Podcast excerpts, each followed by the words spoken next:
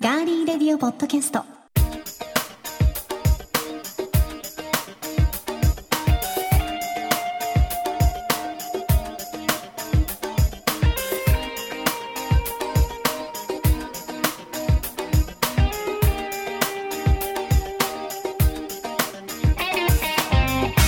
皆さんこんにちは。3月8日火曜日、いかがお過ごしでしょうか。今週も名古屋のスタジオからお送りしていきますガーリーレディオポッドキャストお相手は高田沙織です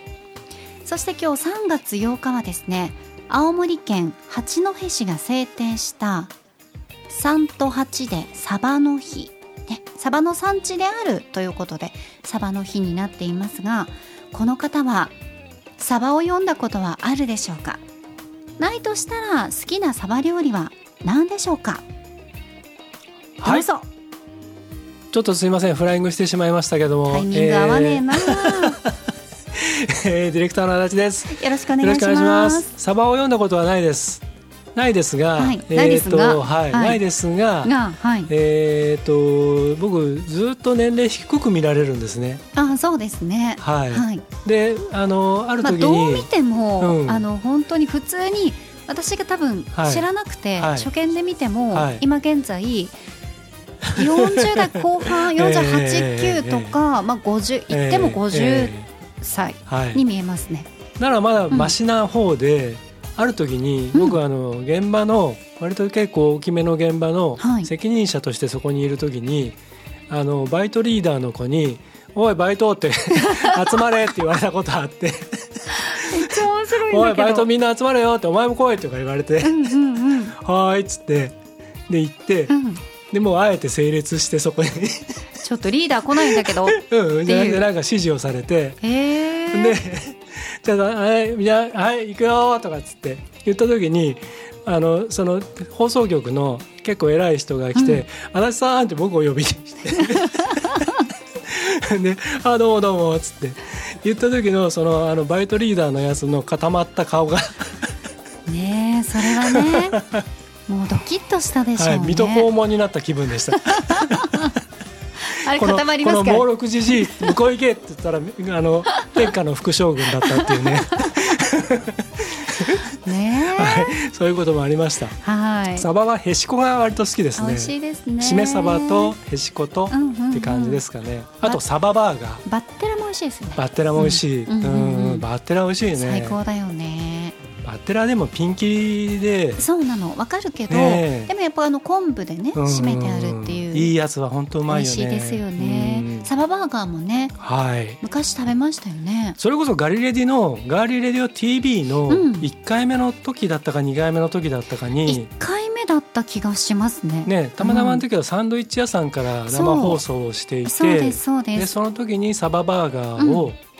サバサンドかサバサンバーガーじゃドなくいてただきましたね美味しかったねあれ美味しかったですねトルコのねあの名物な料理はいなんですよね、サババ、うんうんサバサンドってねそうそうそうそう、うまた食べたいですね食べたい、あとしめサバはもうとにかくね、あのしめサバの刺身は僕ら大体 飲みに行くとまずしめサバ頼みますよね 食いますもんねねはいやっぱりお店によってピンキリですけどね、はい美味しいしめ鯖食べたいです。はい、ということで今日もよろしくお願いしますお願いします。はい、そうか、鯖は読んだことないよね。ないですそっねかそっか。うんで、皆さんか近藤さんはらいただいて、何ですか。ああ次行こうとしちゃいました何ですか、何ですか、何ですか、いいですよ。小田さんはサバ読んだことありますか ないですね。小田さんもないですよね、はい。私はあの別に、い読む必要ないですもんね、やいや、読む必要がないかどうかは別として、うん読んだとてっていうのはあるじゃないですか。結局そこで、ね、二十五歳ですって言っても、ね、うんうんうん、はって感じじゃないですか、結局。まあ、うんね、皮を剥がせばね、まあね違うじゃないですか。うんいやその何ですかはい、脱いだりとかうんする皮の剥がし方ではないんですよ、うんうんうんうんうん、 いいですよ別 にそんなこと言わなくてもそそっちの皮剥がしじゃないんですけなんどで君時々そうやって墓穴を掘ってさいやいやいやそこに飛び込む、いやいや飛び込んでないんですけど、はいねいいですいいですよ脱がさなくても脱がなくてもいいですね、うん脱がなくてもいいです、はいうんまあはい脱いだらすごいんですって 話ですよねはいそういうことにしといてください、わはかいりました、サバは読んでおりません、はいでは参りましょう、はいえー皆さんからいただいているメッセージはい先週もご紹介しました、うん100回目のはい配信に対しての、えー感想のツイッターですねはい続々とはい、ありがとうございます。佐藤くんさんからいただきました。えー、沙織さん、私さん、スタッフの皆さん、こんにちはということで。 はいいや、私がね、さっきなね。なんで笑ったかっていうのはちょっとは言いません そけど、れはちょっと間違えちゃったんですよね。はいそうですねはい佐藤くんさんをなぜか、ツーテイク目ですはいなぜかはい私はうん佐藤ポンって呼んでしまったということで、それで はい足立さんがつぼってしまった とはいいうことなんですが、はい佐藤ポンさんではなくて佐藤くんさ んから、佐藤はい君。えー宮崎市の餃子の購入額、はいそして購入頻度全国1位、うん長崎だったら何でしょうあーちゃんぽん佐世保バーガー、トルコライス、うん全部食べに行きたいですとうん佐藤くんさんから頂いただいてるんですけど、長崎だったらでも購入額だからそのなんかな家んにやろうね持ち帰れるものだとすると、うんああいう麺とかって普通にもか買って帰るんですか、ちゃんぽん麺はスーパーうにん、売ってあるんですよ、やっぱそれじゃないですかそうね、うんお家でちゃんぽん食べますしね食べるでしょあとはやっぱアジとかうんサバとかそういうのん青魚系、うんお魚系も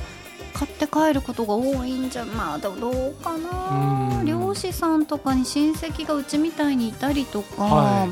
ちょっと買わないか、あでも買いますよ、うん、でもそスーパーのでいわゆるお刺身加も買いま工すけどね加工食品とかじゃないですか、うんやかまっぱりぼことかああなるほど練り物練り物美味しいですからうねいんあやどうなんだあうろんかねえまあトルコライスとかは買って帰るってことはあんまりないですねないですね えうそれはねお店はいはでいいただくものなので、ええまあ、この中だったら、えうんちゃんぽん麺ということにしときましょうか、んはいはいおめでとうございます佐藤くんさんありがとうございました 名前はいポンつけちゃってごめんなさいうん間違えちゃったちゃんぽんなだけ にそうそうそう そう本当にはい えそして、えー、正さんからもいただいていはいあまりす、がとうございますえ質問コーナー相変わらずのトーク膨らませ方最高ですパチパチパチパあチりがとうとございますありがとうございますタイムトラベルは、うん未来に行って競馬の結果を見てくるってのがうん自分らしいのかもしれませんが、お二人と同じ高校2年生が浮かびました、あははうんあとつまみは、うん美味しい豆腐に柚子味噌やうん大葉味噌を乗っけたやつですかね、はいこれやってみたいですねあのね美味い、しい豆腐にうんうん、オリーブオイルをかけるんですよはいはいはでいそこに岩塩うんうん、これうまいっすよ岩塩か、、はいいね、はい、もうこれはあの割と酒どんな酒でもいけますよ。ビじゃあールでもうもワインでも日本酒でも日本酒でも大丈夫へです。え、はでなんならあのえっ、といわゆる重点豆腐って安いのあるじゃないですあか。りまスすーパーではい、三つ百円ぐらいのやつとうか、んうんうん、ああいうのでもね割といけます。別にそんなめちゃめちゃいい豆腐じゃなくても、オリーブオイルとかお塩はちょっといいのを使った方が美味しいんもでうすこれもあのもう別に家庭にあるものでも全然大丈夫。まあもちろへーんね両方が良ければそれは最高ですよ。かはいうん、でもねあの割とね手軽に何にもあ何もねえやっていう時はね、うん豆腐ちょっとこうねあの食べたい分量をあれして、うんそこにオリーブオイルかけて塩パラパラパラってやってちょっと召し上がってみてください。あ正さんねうんうんいいですねいいですよ私はちょっとこの正さんが教えてくれたうんゆず味噌だったり大葉味噌やってみたいとこれ思はいもうます、美味しいに決まってます。美味しい そうですねはい、はい競馬のねありがとうのございますオッズじゃオッズじゃなくてあの当たり目をね見てからあれするとねバックトバックトザフューチャーでね、うんそういうのがあるんですけど、えー、あー映画の中でねそうそうそうそうんうんううそうんありますね、うんはいえーって言うとありますあはいります、はいそっかそっかねえ、うん未来を見るのは私はちょっとビビりなんで怖いんですけど僕ねもはいい ありがとうございました、えそして普段の、うん、えーメールでもいただいていたんですが、ええちょっとだけ紹介しましょうかね、はいお願いします。え鼻水の噛み方鼻の噛み方につい てね、はい、ご紹介したんですけど、はいはいえーレクリエーションポートの小宮さんから、はいはい。え耳鼻科の話面白かったです、うん。そういえば楽器を始めた時フルートやバイオリンに憧れたんですが、うん演奏姿勢が左右非対称なのでやめました、うんはい。片耳だけ悪くなるんじゃないかなみたいな心配で、うんうんうん実際どうなんでしょうね気になりますといただいてはい。小宮さんうん。そんな私はトランペッターでしたといただいています。ねかっ。こいいですよね。あうのん小宮さんのね、うん漢字を写真とかでしか見たことないですけど、トランペットを吹いてらっしゃるうん姿をうん想像しただけで私は勝手にキュンとしてしまいあましあ、はいた、はい、ねえそしてうん8度目の夏の夜空さんからはい、 「花を噛む際うん、私もお風呂の時えー周りを気にせずに思いっきり噛める時限定で両花同時ですおーがうん、副鼻腔炎や中耳炎の原因にもなるので、うん沙織さん気をつけてくださいとうん、これ私あのもうしょっちゅうなってる副鼻腔炎うん、だからあれで蓄すよ能ですね、うんはいこれは気をつけましょうということですよはいそしてこの前ねそしてあはいもうもう一本ありますよはいね、はいはいそしてマコロンさんかあらありがとうございます、はい、正しい花の噛み方を聞いて自分の間違いに気づきましたうん僕は両方の花を同時に噛んでいたので、うん今まで本当に良くないことをしていたと反省しました そんなに、花粉症歴31年はい、ガリレリのおかげで体をいたわる良いきっかけをもらい感謝してい ますそんな大層なもんじゃないですけど。僕ねあの、うんそうあのこのマコロンさんもそうだし、はいその8度目の夏の夜空さんもねあれですけど、この前その放送の後にねうん自分でもちょっとやってみたんですよ、両花うんうん果たしてできるのかなと思って、うん、できた でしょ、 なんかね、うん、できなくはないですよそれは確かにだけどなんかね鼻かんでる感じだうん、なんか「はん」みたいな感じになっちゃってねなるよそ,、ううんそうだよそれがいいんですかねってあうの、んうん うんうんってでねそうあれがいいんですよあ今吸ってしまったけどダメですけど、なんかね自分で笑えてきちゃってそれでもさっきあの、はいただしさんのメッセージ読みましたけど、はいただしさんも、はい足立さんと同じって両鼻あーうんうんうんはい噛める人いるんだみたいなね、はいはい感想をいただいてた、ありましたうんね、あれですけどねやっぱり人それぞれなのかなと思います。うんうんそうだねであとは、うんこの鼻には関係ないんですけど、はいえー田村英子さんから、うんはい ガリレディ聞きました今週もおさえ、おされ おされおされですよはいまあおされなんだけど、はいおしゃれな曲をうんありがとうございまあす、ロビンスタインですうんねそうです足立さん、うんどうしても言いたかったんでうんねで足立さんはあのフィギュアの鍵山選手にちょっと似て ます、ね、うん確かに髪型が似てんのかな似てないよ髪 型ないや髪型なんか似てる気がする、んとなく顔の作りっていうかね、うんうんうんうんあのまあ系統で言うとこっちみたいな、可愛らしい感じなんでしょうねはいありがとうございいます、ます、はいはいいいですかはいありがとうございはまいす、何かあのはい田村英子さんにああ着物で普段着の作家さんです、田村英子さんっていうのは、うんはい前ご紹介したね SDGs の素話敵ななんでね作品がいっぱいありますね、はい、うんありがとうございます、ありがとうございますということでうん皆さんからのメッセージは今聞いてくださっています、ガリレディの、ね、ページのところにメッセージフォームがありますあはいとはツイッターの方からも送っていただけますので、ぜひ皆さんフォローをしていただそういて、ですはい、はい送っていただいても OK ですえ皆さんからのね DM でもいいしリプライでもいいあそうなんですしよリツイートでもいいのではいもうできる方法ではい、番組を聞いた感想そうをですそうです送っていただけるよはうに、はいい、それが張り合いです、僕そらうのですお待ちしております、はいでは今回も最後までお付き合いよろしくお願いいたします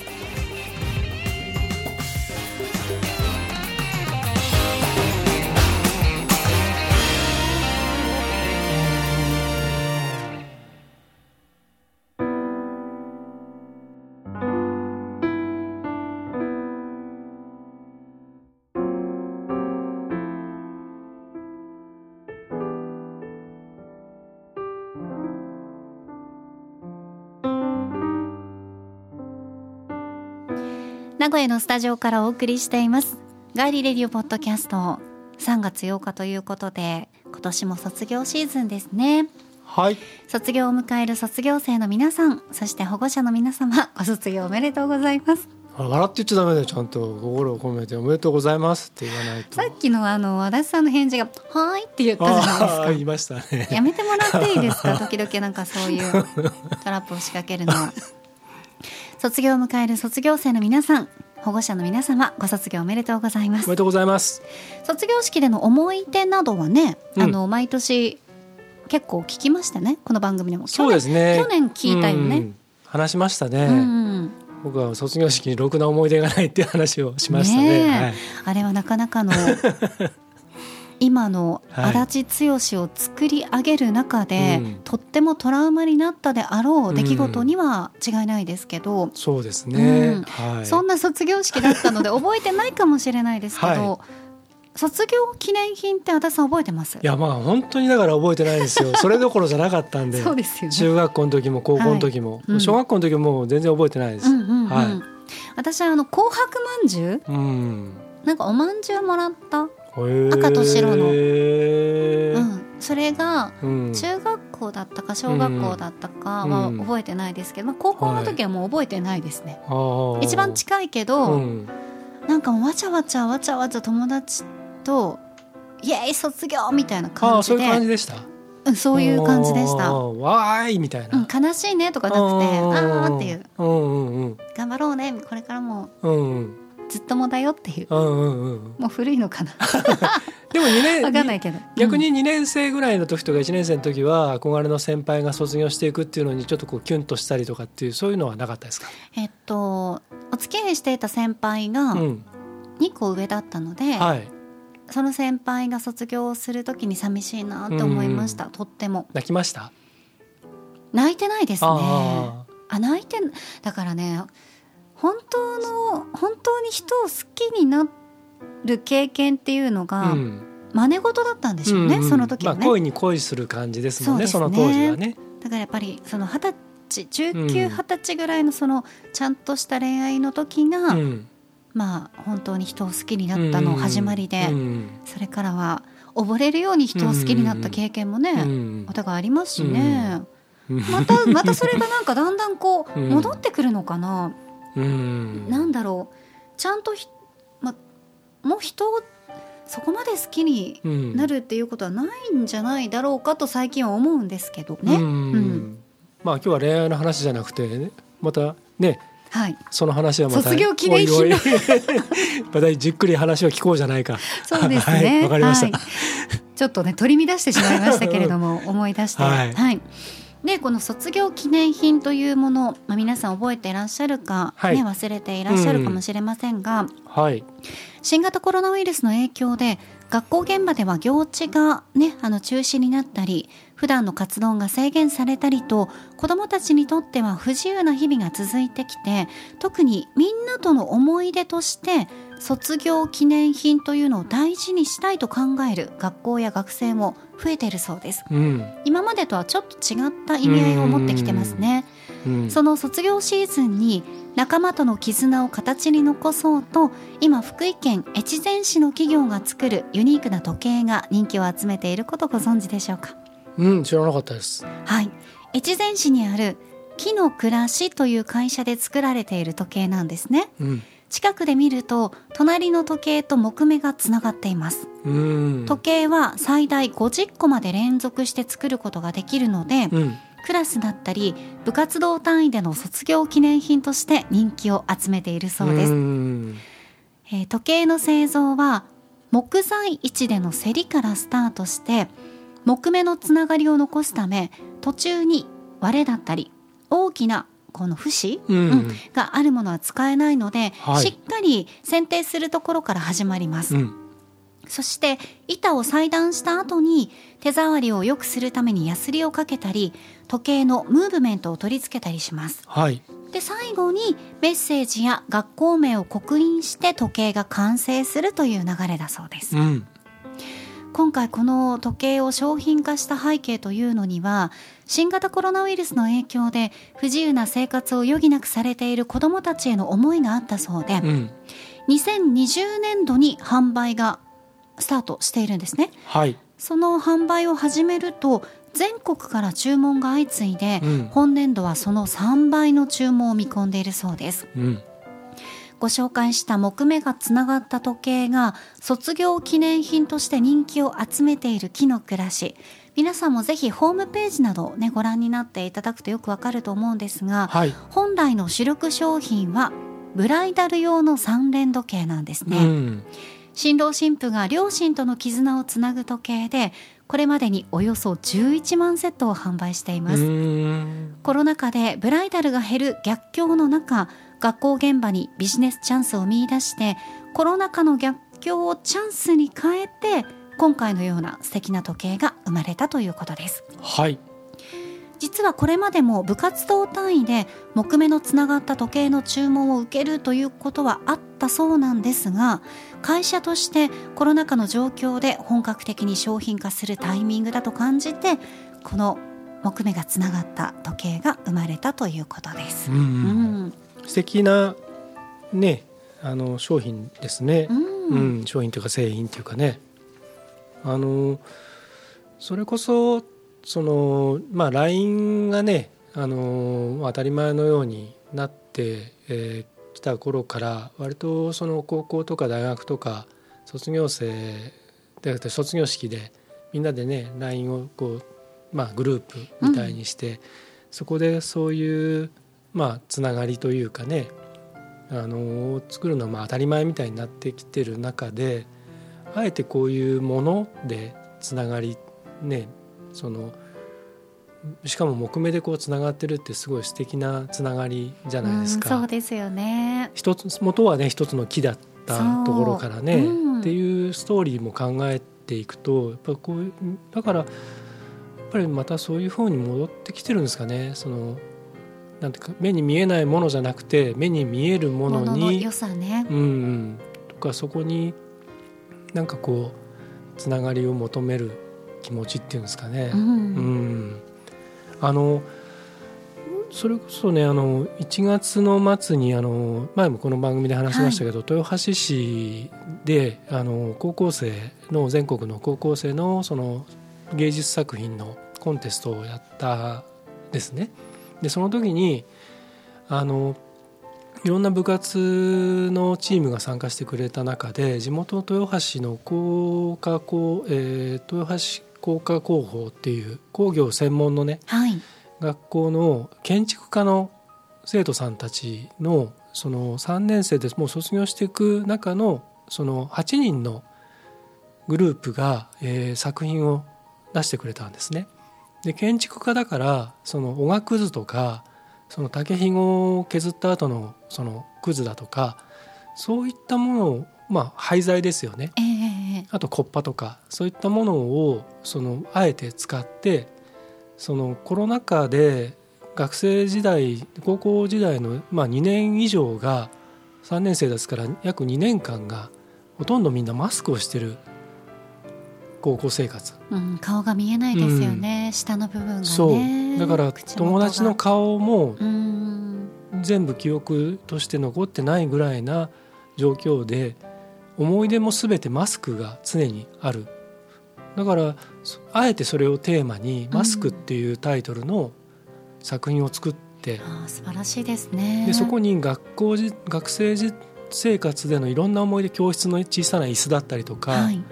みんなであの集まった場所だったりとか、うんうん。そういったものを50立50センチ立方のその中に空間の中に散りばめて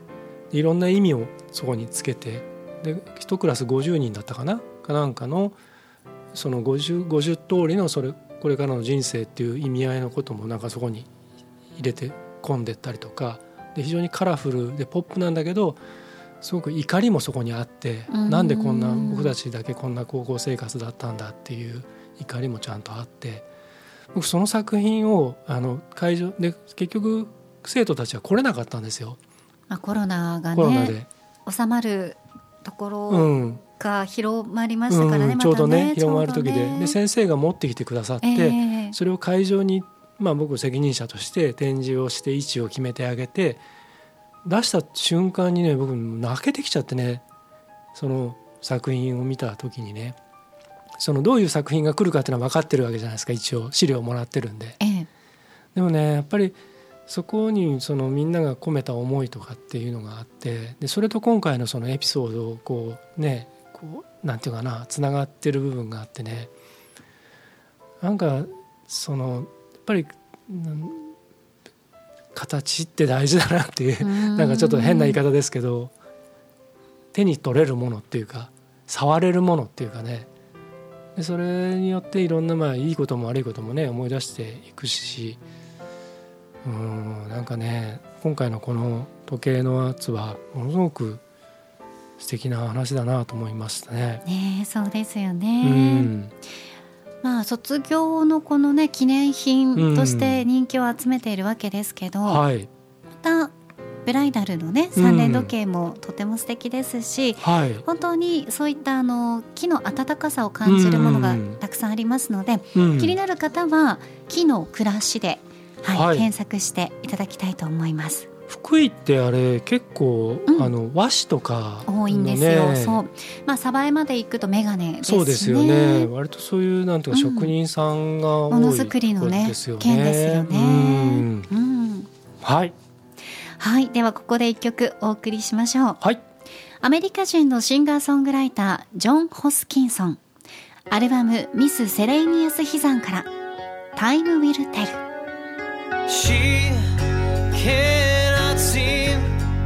to make herself want to care at all. She's frozen stiff. Can't stop the fall. He built himself a prison cell. He can't conceive difference between his want and need. Time will tell. The ship may steer itself to accidental will. I wish you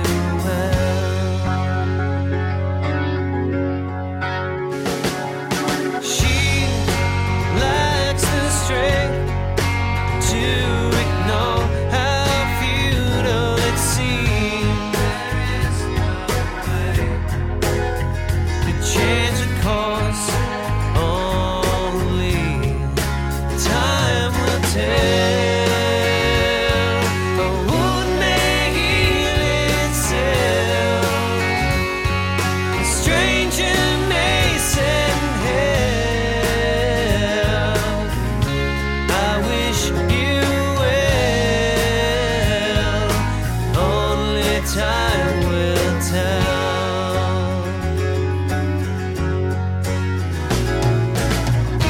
You've been focused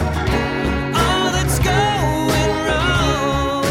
for so long. You can't see it all that's right.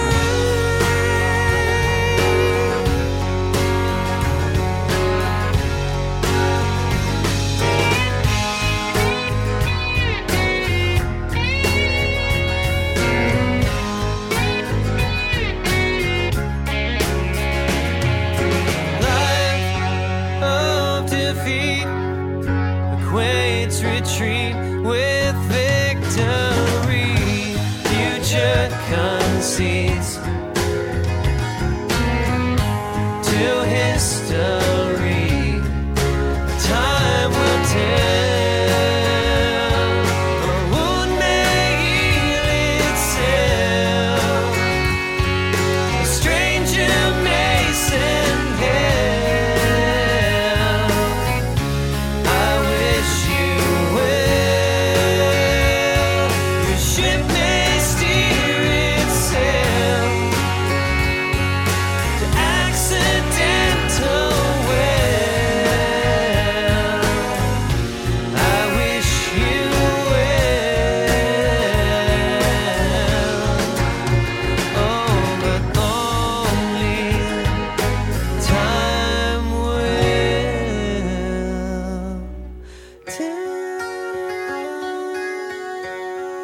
tell. お送りしたのはジョン・ホスキンソン、タイム・ウィル・テルでした。はいアルバムのこのタイトルというのは、ミス・セレイニアス・ヒザンっていうのはどういった意味なんですかその他の異教徒っていうへうんあのちょっとまあちょっとなんていうか日本人には馴染みのないあれなんですけど、うんそのキリスト教とかがこう世界中にこう広がっていくときに、はい。結局まあ主流っていうか一番その大多数派というかになってった時にキリスト教じゃないものは全て異教徒っていうかその他みたいなああ。でもその他っていうのはたくさんあるんですよねありますあります、今でもねだから両方の意味があるみたいなんですけれども、あのその自分たちとは違うさまざまな生き方とか考え方をしている人たちっていう捉え方をするとちょっとポジティブなあそうですね印象になるし、うん自分たちとは違うその他の人たちっていうとすごく排他的なうん、感じになるんでなんかちょっとこう距離を感じますね、うんそういうとねだから非常にねあの面白いあのタイトルだなと思うんですけれどもあのちょうどこの同じタイトルの「タイム・ウィル・テル」ってはいいう宇多田ヒカルのねデビューシングル「オートマチック」のカップリングありますがねこの曲なんですけどそちらの方では解釈としてはこの「タイム・ウィル・テル」っていうのの訳し方としてうはん時間が経てばわかるうーんっていう歌詞にそのまま書かれているんですけれども、はいだからこの高校卒業してねこの時計を見た時に何年か経った時にまたいろんなことをねじ時間がこう教えてくれるものとかもあるしね時が解決してくれるなんていうね 言い方もありますんでそうですなんねかわだかまりのあった友達同士もね時間が経った時にあああいつはいいやつだったなとかね あの先生は実は本当は自分たちのこと思っててくれたんだなとかね、まあ、そういったこともあるんじゃないかなと思ってちょっと選曲をしてみました。続いては今回の気になるニュース私高田が今気になっているニュースご紹介しますそれではニュースセンター高田さんお願いしますはい、お伝えします。K-POP など韓流文化の人気が世界で高まる中、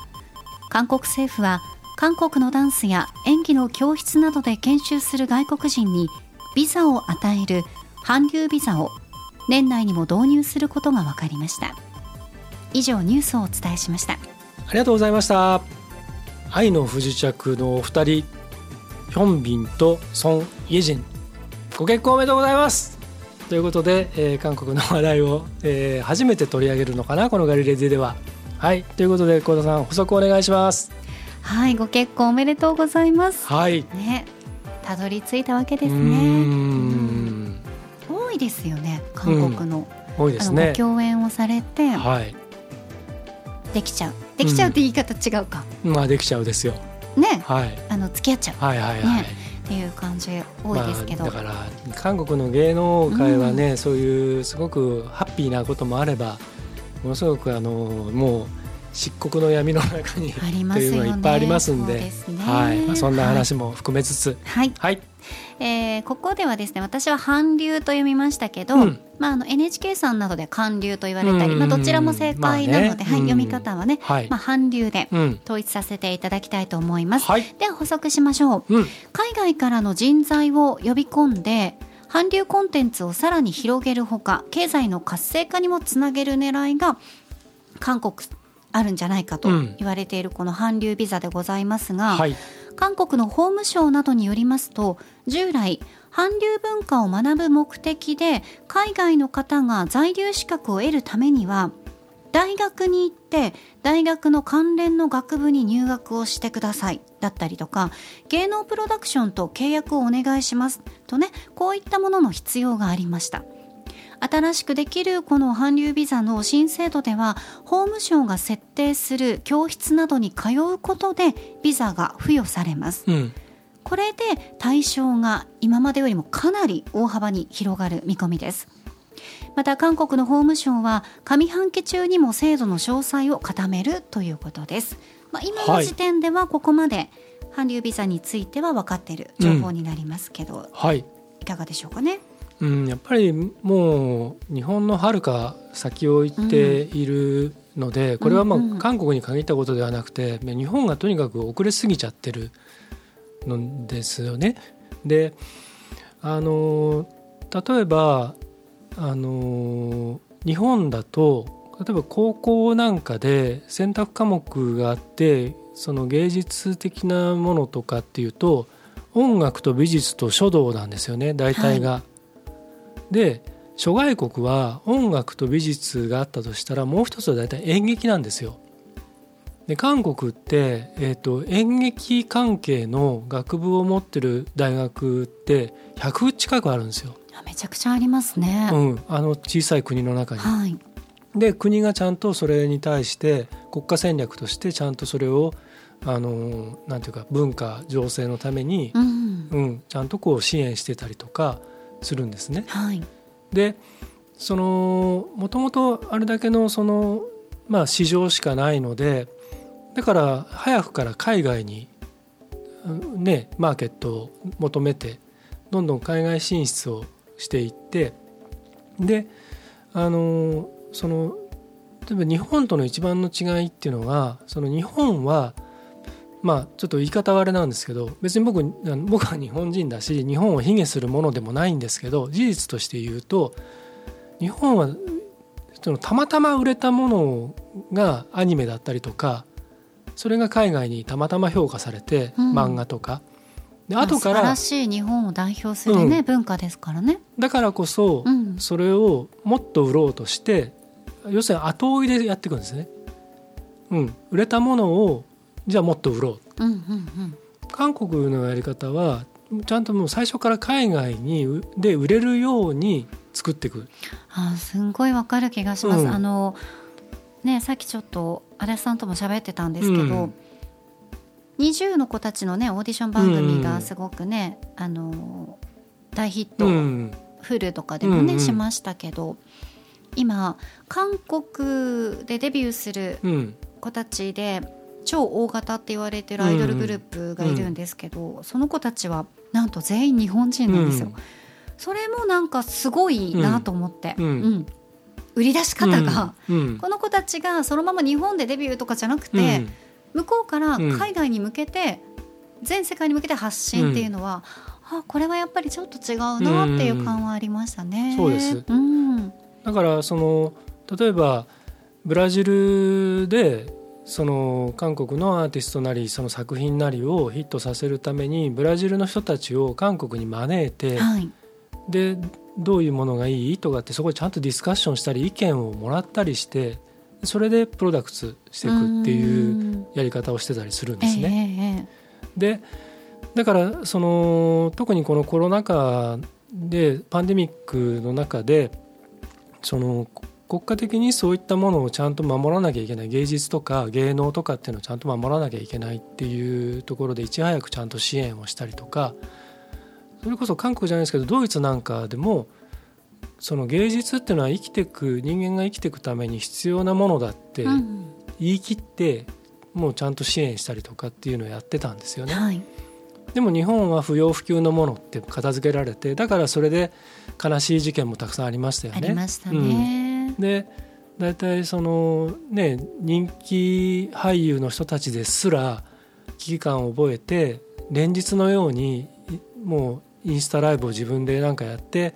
なんかそこにそこでこうどうにか精神的なバランスを保っているっていうのは現実的にあったりとか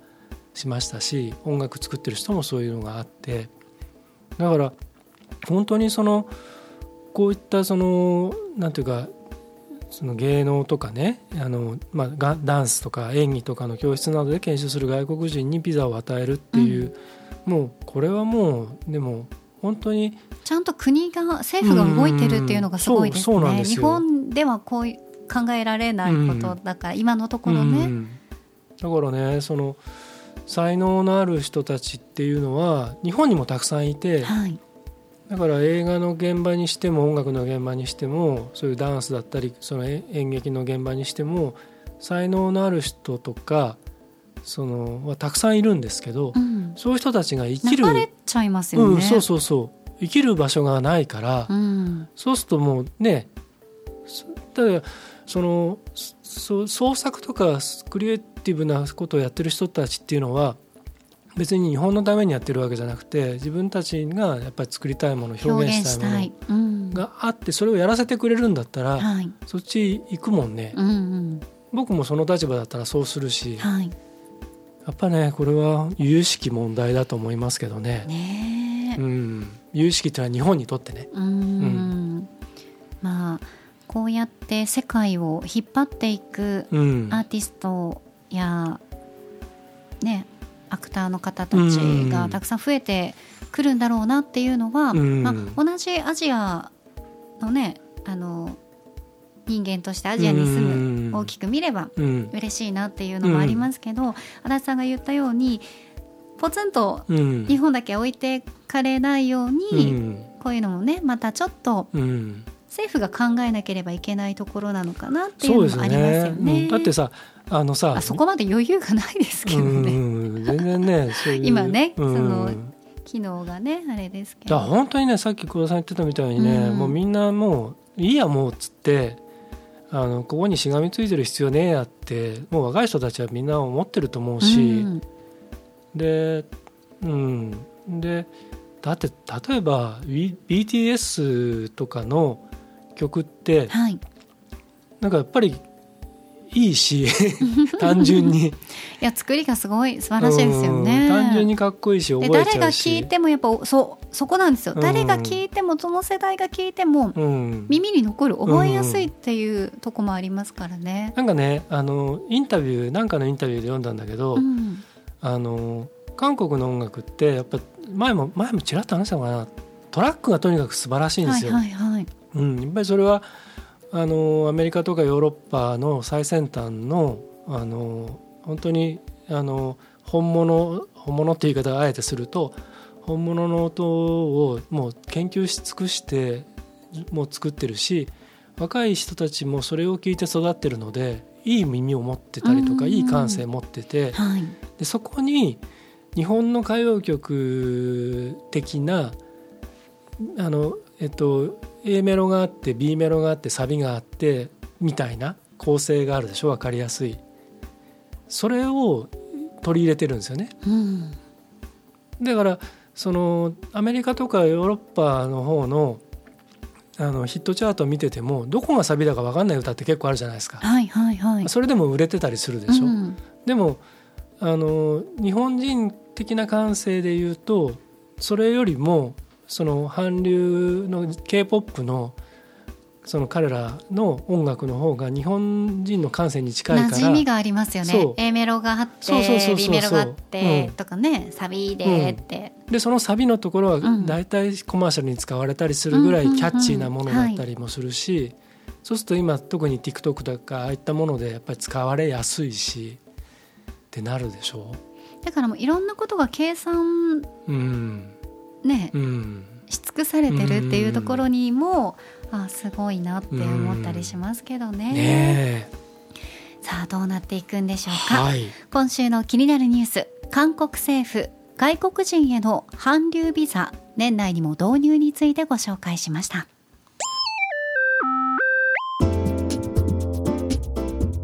名古屋のスタジオからお送りしてきましたガーリーレディオポッドキャストエンディングのお時間ですはいはい今週もいいお返事ですね大丈夫ですかはい笑わせようといやい本や当に笑わせにかかってきてますよね そうですかね。ちょいちょいなんかあはーい今日なんかって言ったりね、今日なんかこうなんかいつも正面にいるんですけど、はい。今日はなんかいつも以上に正面にいる気がして、どうなんかいう変こなと変なで言すいか方ですけど、どういうえ顔がでかいってこと？どうい今日じゃうなこくとてどういうこなんかと？なん今日ななんんかだ顔ろうな。が腫れてますか？いやじゃなくて多分僕のこう視界がくっきりしてると思うんですああよ。そういうことなんですね。うん、いつも目がぼんやりしてる 見えてますか？見えてますかよく可愛い見えてますな見えてますか？棒読みやめてもらっていいです か？足立由美もばうりちょっにとそうカムカムのね。では行きましょう、 はいエンディング恒例まるの時に聞きたいおすすめの一曲はい今回のテーマは剛殿お願いしますかしこまりましたはいじゃあ行くぜはい今日はなんだかついてるぞという日にぴったりの一曲おーいいね、うんちょっと弾む心ですよ、うん、結構ちょっとでもこれ選曲難しかった、うん、 苦戦してました苦ね。戦してました、はい、はいということで今週は、えー、沙織殿が先行です。ですじゃあ行きますよ。はい今日はなんだかついてるぞという日にぴったりの一曲先行高田沙織。ジュディーマリーラッキープールおお。ラッキーもついてますしね、うん。この曲本当に、 はいこう何気ない日常にこそ、うんこう実はとってもラッキーで、うん幸せなことが転がってるよっていうのを教えてくれる曲なので、うん。すごくあの優しい気持ちでこうついてるぞっていうかいけそういけそうって気持ちになり ます。サビのねはいラッキープールだ、うんあそこも一緒に皆さんでこうはい歌っていただけたらいいな と思います。はい、はい。ゆきちゃんみたいな感じでちょっとやってくださいよ今度。あいいですうんね。きですゆきちゃんはいはいはいはい、じなんゃかあ、いなんかす、なんかあの人って不思議な人だよね。や、とっても不思議ですよ。なんか可愛いのか、うんなんか色っぽいのか、な妖ん艶かだし可愛いしね妖艶だしなんかちょっとニューホマニア的なところもあるしうんうんうんね。うんとっても、不思議な人だなと思いあまれす。こそ、ゆきちゃんこそ、つかみどころのない、うんこうもう、何。雪という生き物、うんうんですよね。愛子さんなんかも割とちょっとそういうところがありますけど、ちょっと違うんですよね。なんかねうんそね、う、ね、はい、はい、小田さんもそういう感じにしますけど、はい、つかみどころはあり ます。足を掴んでください。では、はい行きましょう。はい、高校は、え、剛殿ですね。はい、今日はなんだかついてるぞという日にぴったりの一曲。高校足立剛。です矢野明子、春咲小紅。ね。これははウいキウキしますね。うんカネボウの化粧品の CM として使われていたんですけど、うんあの作詞が糸井重里さん、はいで作曲が矢野明子さんでこれ編曲しているのが当時の YMO のツアーメンバー6人えー、だからあの坂本龍一さん細野晴臣さん、高橋幸宏さんと、それから、えー、とマニピュレーターってあのシンシンセとかはいはいはいはあいのプログラミングとわかかりねます。はい。していたあの松武秀樹さんと。そそ、れかららギターの大村健二さん、うん、そして矢野明子さんこの6人が YMO だったんですけどあーでその YMO の名義ではなくて、はい YMOYMO と書いてう「んいもいも」っていう ユニットで編曲している体にしているという。皆さんらしいですね。はい柳子さんらしい。いでもどうしても私この曲聞くと、はい、あのピアノを弾きながらうん、歌ってる清水美智子さんが出てくるんです。 もちろんあの清水美智子さん もね、矢野さんと仲いいですから、あののリスペクトしてあれですからね。そうですね。ミーニミーニってあのうんなんかね、うんあの、あえて大きく言ってるあたりがちょっとこうパッと浮かんできますけどね。あの清水美智子さんのあの YouTube チャンネルでめちゃくちゃ面白いですよめね。っちゃくちゃ面白いでしょ、うん大竹しのぶさんとなんかね、はいはい対話してるやつとか、もうめっちゃくちゃ面白いですねありますねそうはあの清水美智子さんと、い、はい、えっ、と誰だっけ宇多田ヒカルさんの真似をするあーえっ、とミラクルミラクルヒカルさんは、うん本当にあの二人はやっぱなんかすごいプロを感じますね。そうですね、だからその単にその似せるっていうんじゃなく似てるとかじゃないそうてそういうんじゃないんですよその人その人のそうなんていうかねその人の一番いいところをこう出してくるっていうかねそうそうそうそうそう、うんうんねうんすごいねすごいです。いやいやいや面白いですねはい。はい、今日はなんだかついてるぞっていう時には、うんぜひ聞いていただきたいと はい思います。さあ3月8日ですよもう、うんねそう今日ね途中ちょっとね僕うん言おうと思って忘れちゃったのがね、今日せっかくオープニングうんでサバ、サバの日ってねあのそうです幸田さんが振ってくれたじゃないですか。はいであの時計のね卒業記念の時計の話で、はい福井の話がせっかく出たのにうんもう福井といえば焼きサバとうん、ね美味しいですね。サバのへしこはいその話をしようと思って忘れたので今言っときます。言うだけ言っときました。うんでもね、小田さん、はいもう3月は、うん今日が8日でしょ、うん火曜日はあと3回で終わります。あと3回もあるってことじゃないですか。でももうあと3回で3月終わるんですよ。 早いね。早いでしょもう4月になっちゃうんでですすよ。ね。はい。えこれは、悠々しきことです よ。この時間の速さいは。やーでも去年も、ねえ、もうそしたうらん来月そうではすね、また一つ年を重ねますけれどもはいハッピーバースデーが来ますしね。はい嬉しいな、うん、はいうんまあまあね。いろんなことを考えていかなきゃい けないそうですね。いろんなことを再構築していくしかないですね。そうですねはい。まはい今年はもう僕はあの、自然体でいきますよあ自然体が一番いいです。はうん、まあ一年それでまあどうにかやってこれたんでそうですね。 ははい。 では皆さんも、はい、はい、3月残り残すところ火曜日は今日を含めたら4回です。うん今日を含めないとあと3回ということ であっという間ですのあっという間でだね毎日はい体に気をつけて元気に過ごしていきましょう。そして今週も金曜日は、えーガリレディファーストシーズンこ今日は第2回目何喋ってる時だっけ第2回目あれですよ JJJ の忘年会ですよそうだ何だったっけなみたいな年末ネタだ、はい年末 JJJ だ JJJ の忘年会あですりねましたね職場でのねはい忘年会の不満ランキン グこれ面白かったよね、うんうん、でもだからね最初の頃から割とこういう感じでやってたんですよねそうですねあんまり変わってないですね変わってないですねううんんうんうんうん面白いですよ多分ぜひ金曜日も、はいはねいあの本当今までと今までのこの、最近のしか聞いたことないっていう方には、う新鮮なうん2人が見はれいるとか聞けるかもしれないので、ぜひ聞いていただきたいと思います。はいはい。では今週も最後までお付き合いいただきましてありがとうございました。ガーリーレディオポッドキャストここまでのお相手はディレクターの足立でしたそして私高田沙織でした。金曜日の過去回もお楽しみに。